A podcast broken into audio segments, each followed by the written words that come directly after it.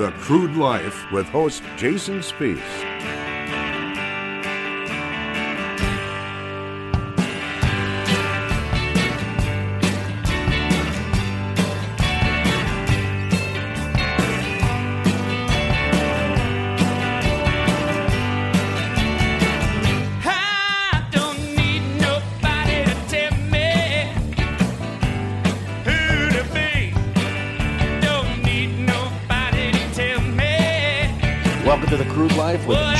Jason Thank you, folks, for joining us this week. We've got a fantastic program in store for you. We talk with Colorado State Senator John Cooke as he gives a summary of what happened in Colorado with their recent war on oil and gas. Cooke, who served as the sheriff of Weld County, talks about the relationship between Colorado and energy development. Cooke explains the next steps in energy regulatory process in Colorado and uh, what energy minded citizens should come to expect in 2020. Plus, we talk with Terry Vaughn from Acid Tank Leasing. They've got a fantastic program that they have going on there. Frac tanks. Now, a lot of times they're known for leaking, failing right at the manifold and the floors and the walls. Frac supervisors at the well site hate dealing with the constant leaking. Now, keep in mind, spills are not required to be reported at a federal level unless they exceed 5,000 pounds, so many spills go unreported. Well, we've got a great little thing here for you folks. Terry Vaughn has come up with a way to stop many of these leaks right there. He's proactive in the oil patch. Currently, they're working in the Marcellus, Utica, Permian, Mid Continent, soon to be in the Bakken oil fields. All of the tanks by Acid Tank Leasing and Terry Vaughn come equipped with advanced safety features and mission controls. 99% of the frac tanks in service uh, are not like these ones. So we're very happy to bring Terry Vaughn on the program to talk a little spill prevention in the oil patch. And then, of course, we get to our weekly Davis Refinery update with William Prentice, the CEO of the Meridian Energy Group and the Davis Refinery, coming to the Bakken oil field, Belfield, North Dakota. Okay, we've got a full, full, full, full, full, full show. See, so many fulls, I had to say it eight times and even stumble over one of the fulls. Apologize here. It's the weekend, folks. Let's chill a little bit, I guess. Weekend review. All right, who do we got today? Well, we've got Terry Vaughn from Acid Tank Leasing. We've got Colorado State Senator John Cooke and William Prentice, the CEO of Meridian Energy Group. My name is Jason Spiess. This is the Crude Life Weekend Review, and let's get to State Senator John Cooke, Colorado State Senator John Cooke, talking about the recent war on oil and gas. John Cooke, C O O K E, uh, State Senator for District 13. Outstanding. Thank you very much for joining the program. And District 13, just to give us a little geography and context a little bit, uh, that's Greeley and Weld County, is that correct? Yeah, it's uh, part of, of uh, Weld County. It's uh, Greeley, and those not familiar with the area, that's I call it the Highway 85 corridor, down towards the Denver area. It, uh, I'm one of three senators that represents Weld. Mine's exclusive in Weld County, so it goes Greeley down to the county line. And the reason that's obviously something we want to point out is because Weld County uh, not only is one of the top producers in Colorado, but it's one of the top five consistently in the United States. Uh, talk to me a little bit about the history of Weld County when it comes to oil and gas development. Absolutely. As a matter of fact, it's not one of the uh, top producers in Colorado. It is the top producer. Um, there's um, over 25,000 wells in Weld County right now. And um, so we've had a long-standing history with oil and gas. Um, far as I know, I don't know if we ever had a um, a man camp because it's been established for so long. Um, they've been drilling up there for as long as I can remember. A wonderful uh, relationship with oil and gas. When we had floods that hit in 2013, oil and gas was there to um, help uh, help us restore our uh, our infrastructure. Talk to me a little bit about what's happening in Colorado. You mentioned this history that Weld County has in, in Colorado from everything from community to, you know, I guess government entities. You know, we talk about taxes and schools, etc. Uh, but talk to me a little bit about, you know, the past year, what's been going on since uh, right around that time, I guess the new governor got into office and, and put through a uh, bill. I believe SB 181 is, is what it's commonly referred to. But just talk to me a little bit about that and get people caught up to speed on what happened with uh, the past year and a half in Colorado. Sure. Well, what happened was unfortunately um, the Democrats took control of uh, the Senate. We had control for my first four years down here of the Senate, and the Democrats had the House. So we were the backstop to um, any of the crazy bills that were coming over from the House. So there was one year they uh, it passed out of the House and came over to the committee I was on, which is Ag, Natural Resources, and Energy, and the bill made um, oil and gas responsible for all earthquakes in the state, and then they were had strict liability for any damage done. So the Senate, we did the backstop for those kind of things. Well, the Democrats won control of the Senate and they uh, kept control of the House and the governorship. So there is no backstop.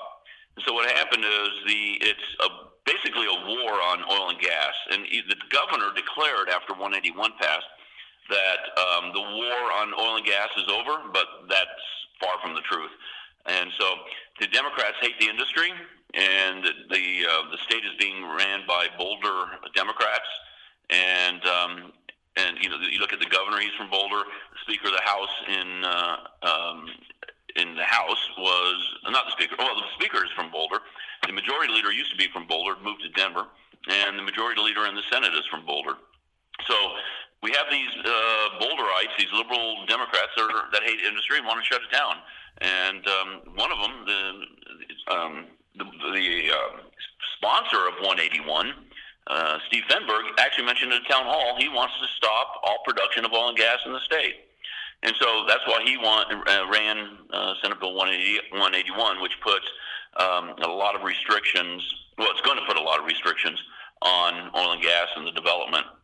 So um, it was a bad year um, for the industry. It's a bad year for the people of Colorado because you're right. The industry pumps in hundreds of millions of dollars into the state through uh, taxes, um, severance tax, and uh, the school money that uh, comes in from the uh, from taxes. Um, Weld County alone, two hundred million dollars to the school districts in Weld County, and uh, you know two to three billion statewide and all other taxes. So um, it's a very vital um, industry for not only Weld County but the entire state. And I was at a I was talking to um, I was on a panel a couple of weeks ago, and and somebody mentioned, or I mentioned actually, that um, what happens in Weld County affects the rest of the state, and he didn't buy it. And I said, really? Well, take a look at 44% of the office space in downtown Denver is oil and gas related.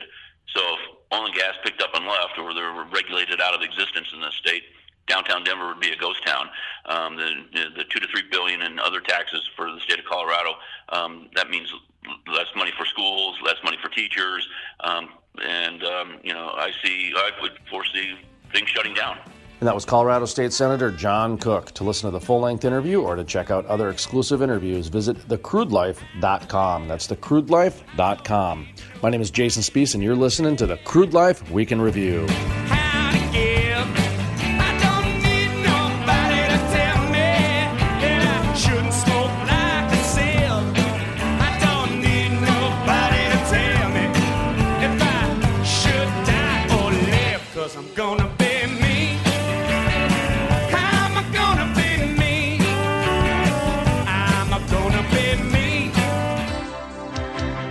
Energy great again. Yes, that is the hat for the energy industry, folks. Wear it proudly. Show your support for the nation's energy industry with this attention grabbing fashion declaration Make energy great again. Pick up the only hat for the energy industry. Make energy great again. Visit keepenergygreat.com. That's keepenergygreat.com. Historic. The first full conversion refinery to be built in the U.S. in over 40 years. Innovative. The cleanest, most technologically advanced downstream project ever. The model for future shale basin projects. Groundbreaking. The Davis Refinery. Jason Spiess, the most trusted voice in the Bakken. I totally agree with you. And the word that you brought into this is fact. You tell the facts. and then you let people make up their own minds. You want someone who's competent. You don't want to get a bunch of rookies. Love listening to Jason Spiess on the radio, and if I miss him there, I catch him online. Let's bring in Jason Spiess, who is a multimedia journalist in North Dakota. Um, Jason, what's your thought on this? No one does an interview like Jason Spiess.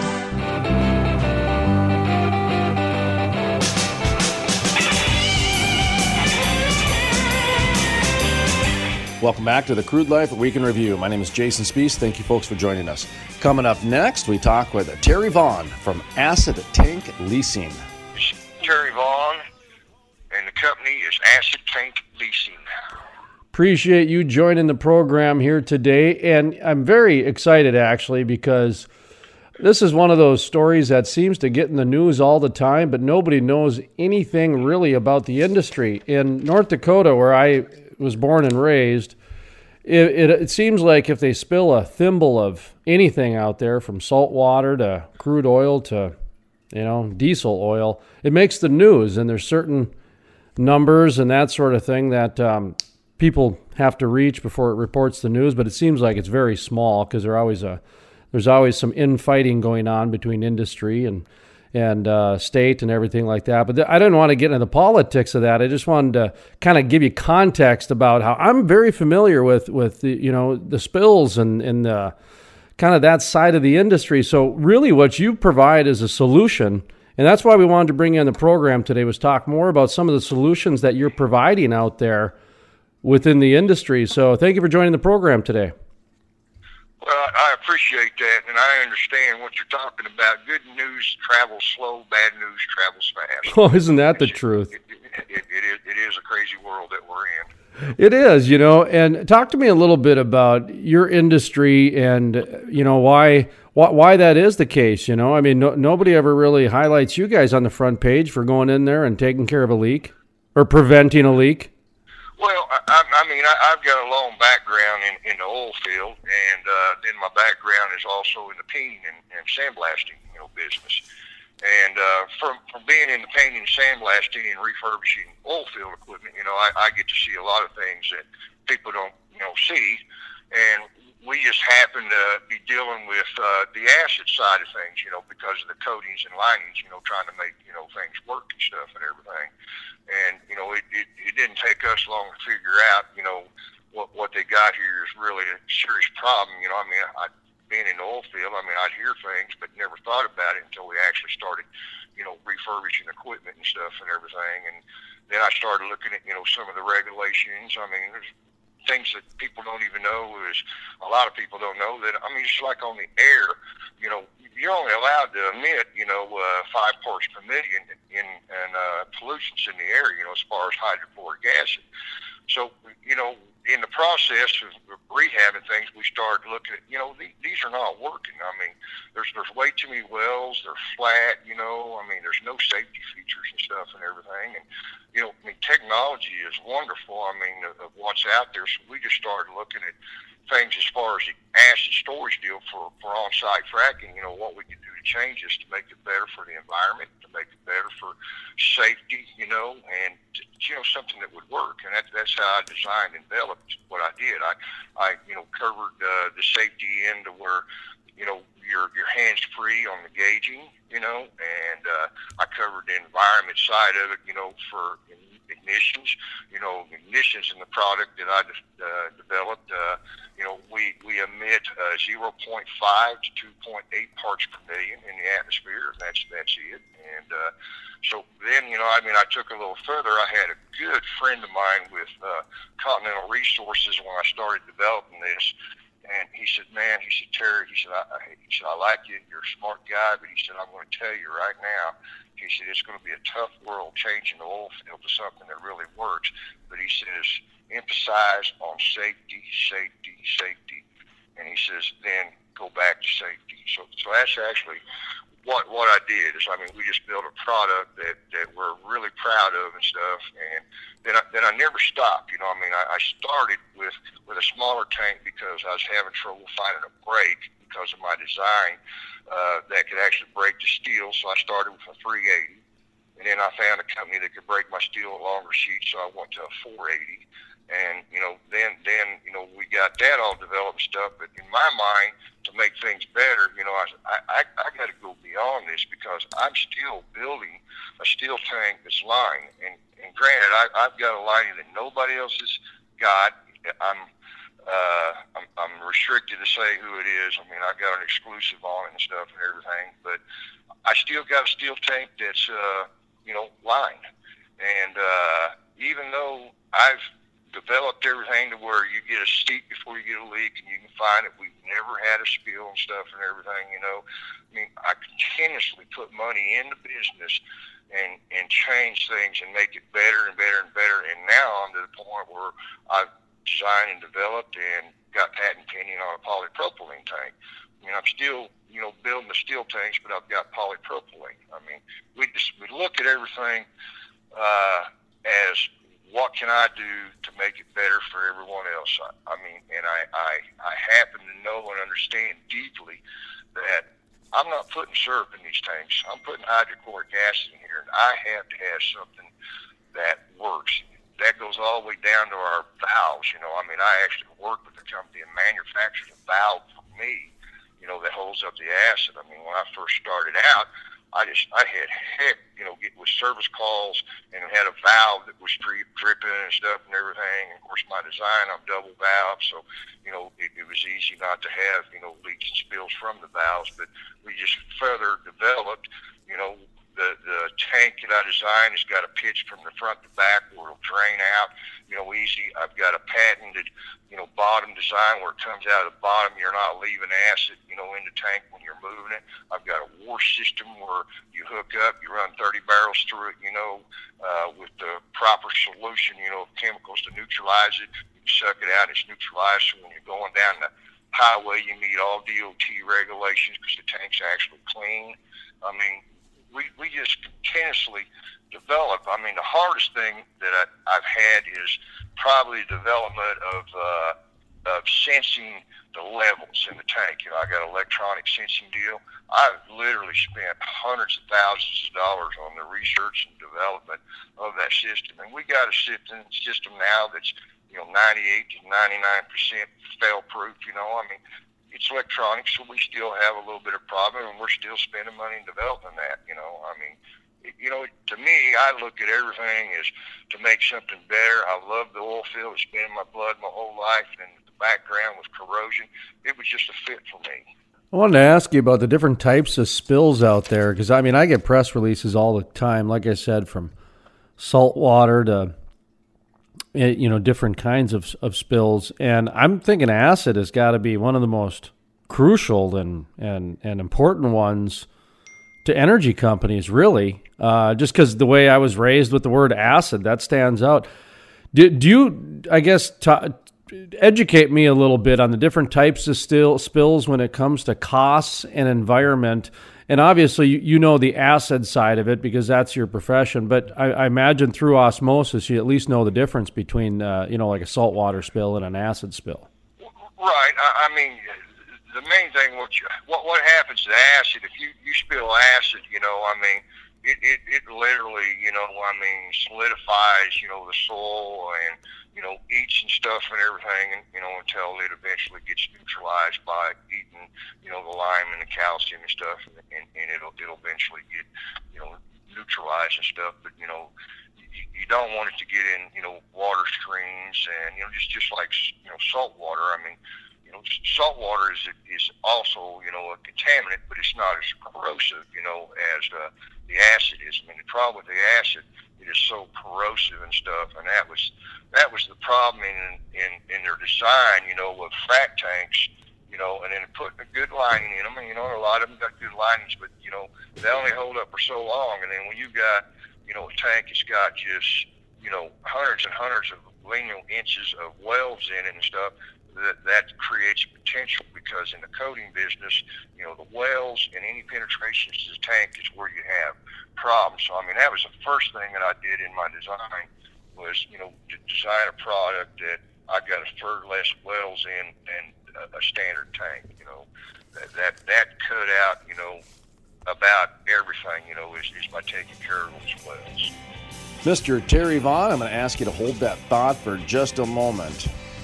We're going to take a brief pause. When we come back, we'll continue our conversation with Terry Vaughn from Acid Tank Leasing, talking about spill prevention and new innovative products being used in the oil field to stop leaks right there at the source. My name is Jason Spiess, and this is the Crude Life Weekend Review.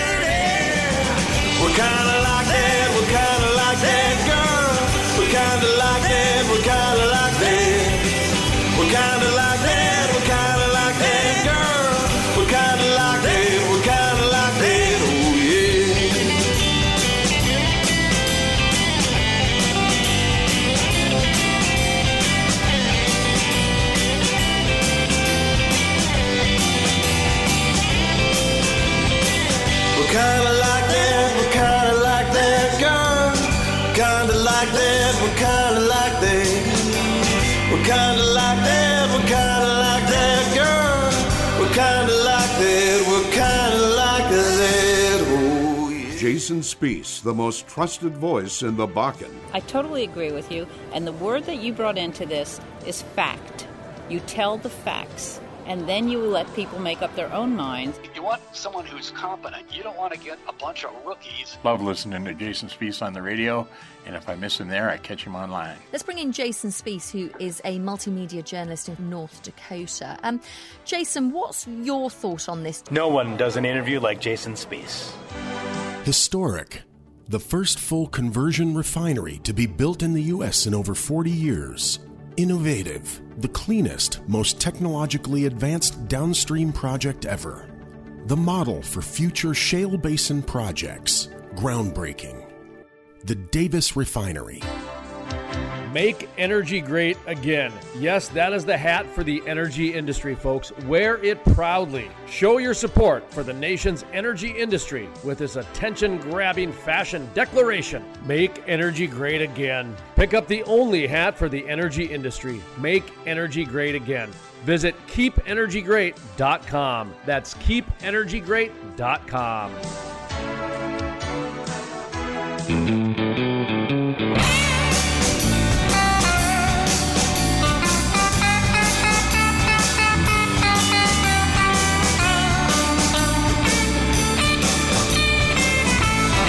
Welcome back to the Crude Life Weekend Review. My name is Jason Spiess. Thank you, folks, for joining us.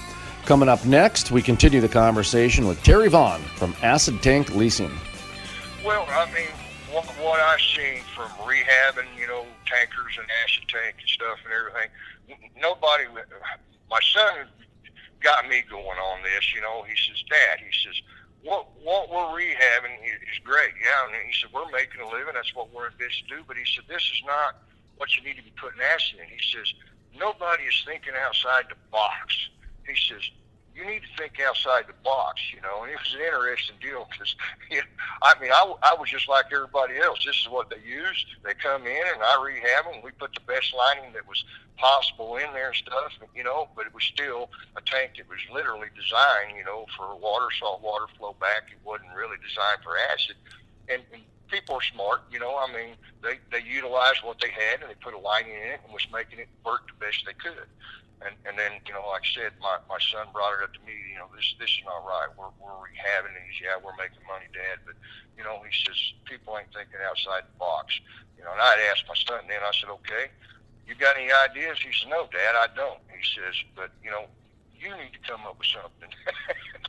you know, and uh, I, I mean, I, I'm just going to be truthful with you here. I mean, I thought, you know, I, I got a farm background too. I've always farmed, worked in the oil field and stuff. You know, I'm not the sharpest tack in the box, but you know, I'm no dummy and stuff and everything. And uh, I, I mean, what what I what I started, I just started thinking. I, I, I started. I'm a Christian man. I started praying, and one night it just it just come to me what I needed to do. I mean, it just it just come to me, and then then I started thinking outside the box.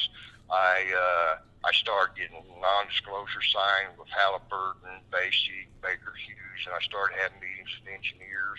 Started showing them designs I had, and I said, you know, this is kind of what I think. Can I get some input from you guys and what's going to make it easier for you guys to hook on, you know, and stuff.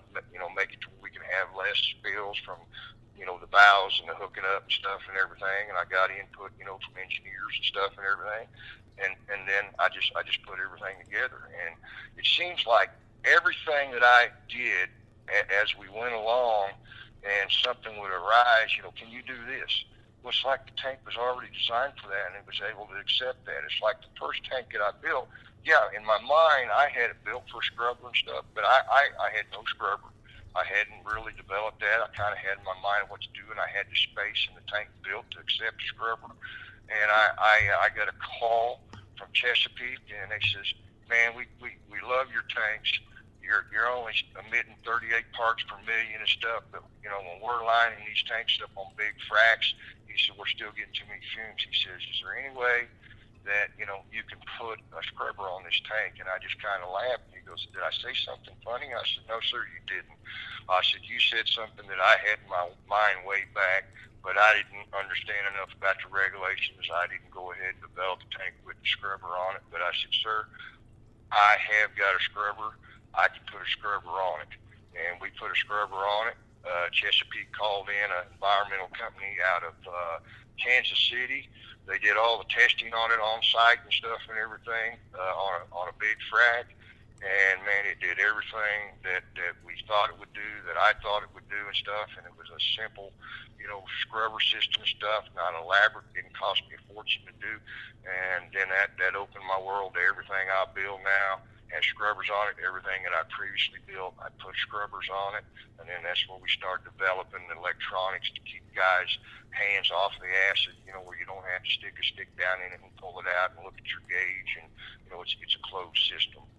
Wanted to ask you about, you know, you mentioned corrosion a few times, and that's obviously one of the reasons why you're joining us today is because there's there's aging infrastructure happening across the United States. So not only is this a discussion about you know spills and preventive uh, technology that's out there, but uh, the aging containers, I, I would imagine. I mean, we got aging bridges and aging pipelines and containers that I, I don't imagine anybody's talking about that because I, I don't see it anywhere. But as long as I have you on the horn here, um, how, how are the containers doing as far as uh, the aging behind it? My guess is there needs to be a, uh, a remodel done if if if there is in bridges and pipelines too. Well, I, I mean, and, and that's a good point. And, and and what happens? You know the oil field just like I do. It's it's up and down. It's never it's never steady. And and what happens in the corrosion deal is these guys have had acid in these tanks, and then the oil field will slow down, and then their tanks will just sit there and stuff and everything. I, what I've seen probably create more problems than anything is what people don't understand. You take a tank that's had acid in it, it ain't been flushed and cleaned properly and neutralized, and then th- they say maybe you kind of rinsed it out, you left some residue in it, and then it's just sitting there. Well, that's actually worse on a tank than it is if I have acid in it. You know, the way my lining works, you know, I would rather have the hot acid in it all the time and have it full and less times empty. That's why I developed a system in it to where it wrenches and neutralizes in it. So if I do sit for periods of time, it's not corroding in, in, in either way because what happens with acid in coatings, there's a permeation process. I mean, it's actually permeating in through the lining. It will eventually get to the steel unless you neutralize that. And- And then, you know, my background in the corrosion, you know, I mean, I, I've done large bridge structures, sandblasting and painting, you know, because of the corrosion in the mill scale building. And, you know, I mean, uh, at connection joints, you know, that'll build up, and it'll actually put pressure and create problems. And that's where you get, get breaks. You know, the difference in a container and stuff is you're getting permeation. And once it gets to the weld, the weld would go really fast, you know, penetration because you've changed the molecular makeup of that steel, you know, once you weld it on it. I've literally had tanks in that we've refurbished, you know, not my tanks, but other tanks that I seen bare spots on the steel and stuff, and I didn't see no corrosion. But when I seen a bare spot next to uh, a weld or a penetration, I mean, the corrosion was unbelievable. I mean, it happened so fast and stuff and everything. So. Got a different question for you here too. Uh, as long as we're talking about the changeover and some of the aging infrastructure, that sort of thing, green technology innovation when it comes to energy, I find it fascinating because something as simple as how the bend in a pipe is done, something as simple as a tank design, can be the difference of of something being green or not and, and reducing emissions to X amount of percentages and that sort of thing. Does your design and your your company uh, have products that that kind of fall into that category where you've mentioned, you know, it's a innovative way. So how about on the green side and the environmental side? No, and, and I mean, uh, I'm glad that you brought that up. I mean, I, I'm one of those guys that I, I'm not old school. You know, I might be 60 years old, but I, I, I love the green technology, and I think it coincides with you know the the older technology, and I I believe that's the way that it's got to work. You know, I mean, some of this politician stuff that you're hearing, you know, green, green, shut this down stuff and everything. That's that's not common sense thinking to me. You know, you want to build your green technology. You want the environment to, to, to be better and better and better, but but you can't do away with what you're doing right now. You just got to continue to work it better, and then you continue to work on the green technology and stuff where where you can, you know, perfect it and stuff, and then then you replace some of your other technology. I mean, the petroleum industry is not going to go away. It's not going to go away for a long time because we're, we're not to the point we need to be in, in society, you know, with the green technology and, and the cost and stuff. It's just like my tanks or anybody's tanks and stuff with green technology acid. I mean, they've got what they call the green technology acid. Literally, guys can stick their hands in it and it won't burn you and create you problems and stuff and everything. But you know, there's drawbacks with with a lot of things. What happens with this green technology acid you're using? It's actually more corrosive than than what the hydrochloric acid is, as far as to the steel and the product that you're putting it in. I mean, it's really corrosive, and then, and then if you spill it, it, it still, you know, creates some environmental problems and stuff. So actually, the green technology for for helping, you know, as far as safety and the guys not getting burned stuff, you know, I mean, some aspect it's what I'm seeing in here and hearing, it's it's better, and in some aspects it's not. But you still got a corrosion problem, and it's more corrosion, uh, you know, on tanks and steel and stuff than uh, the regular acid. How many different shale plays are you guys currently in? Oh shoot! I, I mean, I've got seven locations right now in Texas. We're in New Mexico. Uh, you know, naturally I cover South Texas, the Permian Basin and stuff. I've got tanks up in uh, the Utica, you know, in West Virginia and in Ohio, and uh, we're up in Montana. And we, we've had some uh, tanks up in your area. I'm just getting in y'all's areas. That's a different. And that was Terry Vaughn with Acid Tank Leasing. To listen to the full length interview or to check out other exclusive interviews, visit thecrudelife.com. That's thecrudelife.com.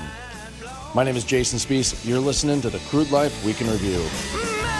blown, your mind blown. I'll show you something that's never been shown.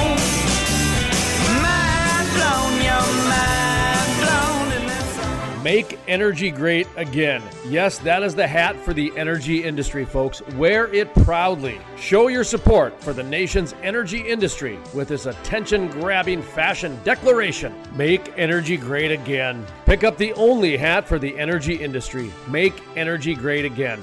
Visit keepenergygreat.com. That's keepenergygreat.com. Historic.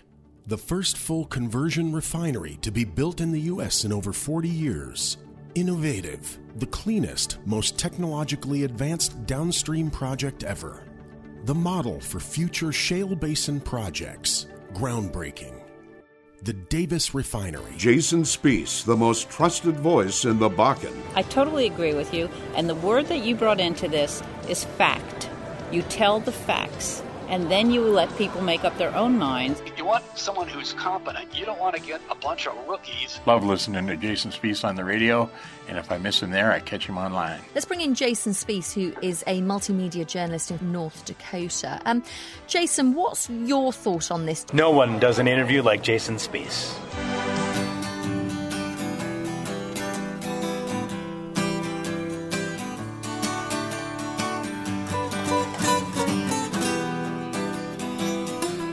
Welcome back to the Crude Life Week in Review. My name is Jason Spiess. Thank you, folks, for joining us. Coming up next, we talk with William Prentice, the CEO of Meridian Energy Group, with our weekly Davis Refinery update.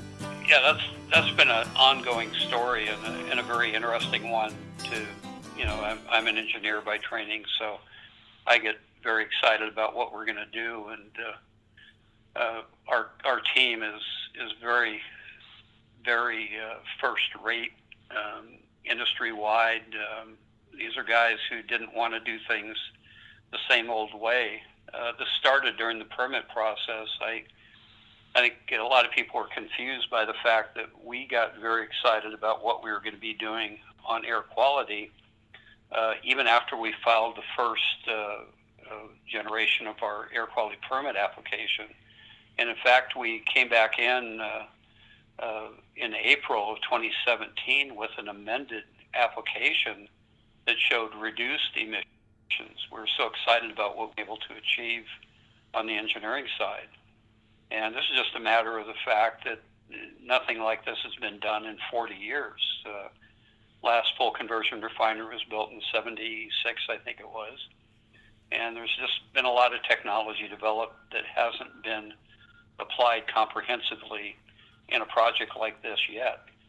So obviously we were excited about that. Uh, the permit was was granted based on that new engineering, and although we were very conservative uh, uh in in doing this, we were able to achieve a synthetic minor source designation for the plant, uh, which again was a first in the industry. Oil and Gas Journal called it uh, historic.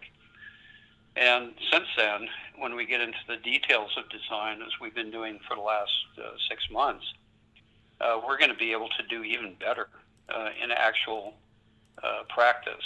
Uh, so, you know, our, our ability to uh, surpass even what we've committed to in the air quality permit is, is just, we're amazed by that and, and we're very proud of it.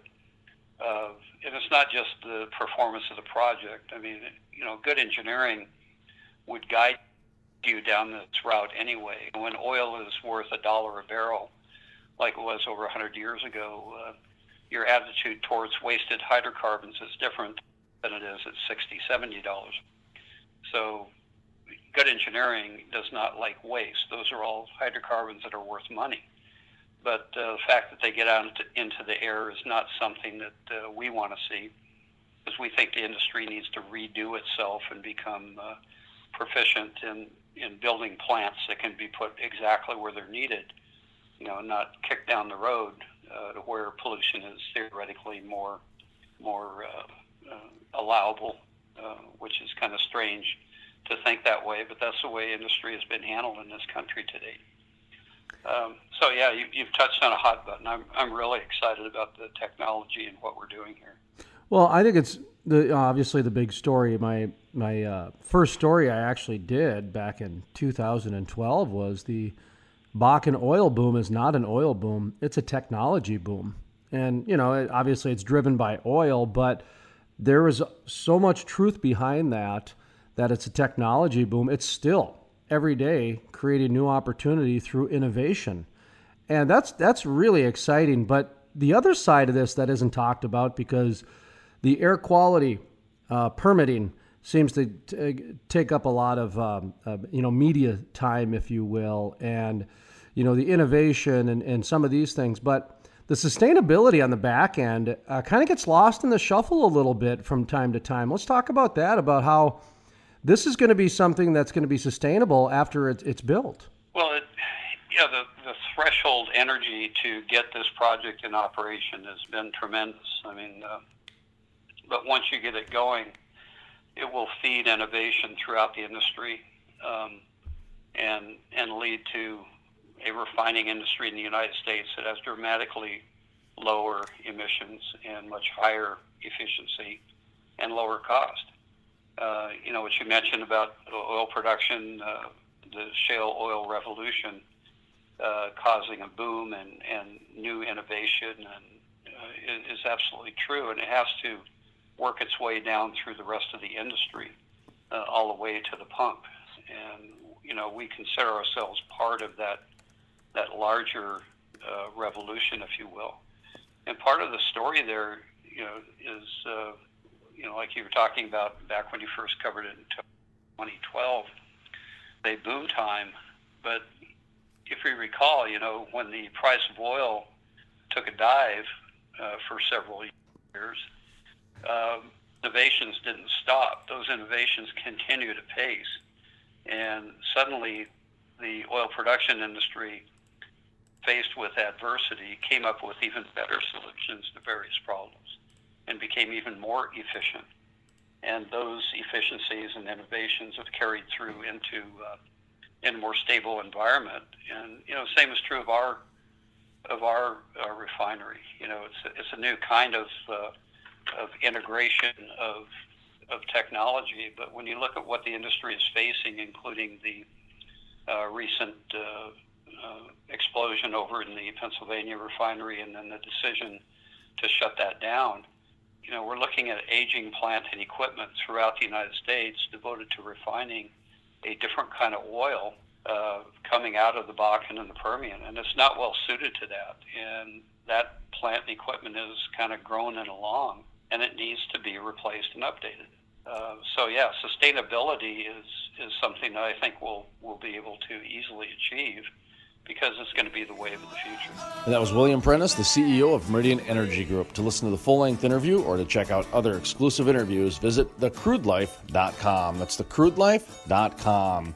That's going to do it for today's program. I'd like to thank Terry Vaughn with Acid Tank Leasing, as well as Colorado State Senator John Cooke and William Prentice, the CEO of Meridian Energy Group, for coming on today's Crude Life Week in Review. I'd like to thank you folks for choosing us as part of your weekly content. Of course, you can listen to our daily program at thecrudelife.com. All the information is there, plus past shows, exclusive interviews, etc., etc. Plus, we're social. We've got social media links on Facebook, LinkedIn, even the YouTubes. All those social media links are available at thecrudelife.com and click on the social media tab. From the staff here at the Crude Life Week in Review, my name is Jason Spiess, asking you to always remember energy is more than an industry, it's a way of life. Now we're gonna have no trouble with the treble. There's no breaks in the breeze. It's just you and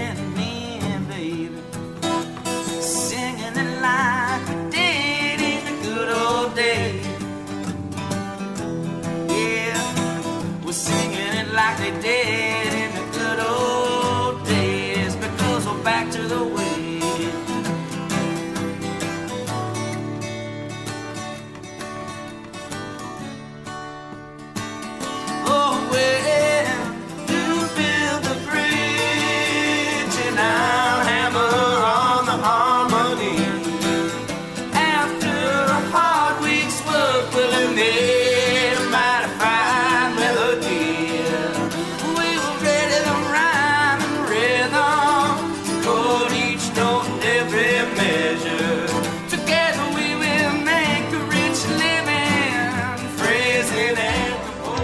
Make energy great again. Yes, that is the hat for the energy industry, folks. Wear it proudly. Show your support for the nation's energy industry with this attention grabbing fashion declaration Make energy great again. Pick up the only hat for the energy industry. Make energy great again.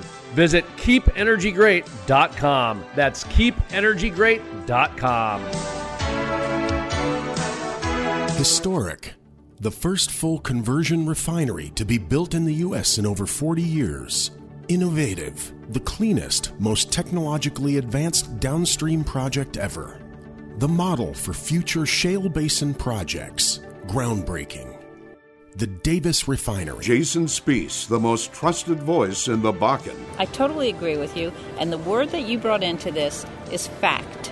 You tell the facts, and then you let people make up their own minds. You want someone who's competent. You don't want to get a bunch of rookies. Love listening to Jason Spiess on the radio, and if I miss him there, I catch him online. Let's bring in Jason Spiess, who is a multimedia journalist in North Dakota. Um, Jason, what's your thought on this? No one does an interview like Jason Spiess.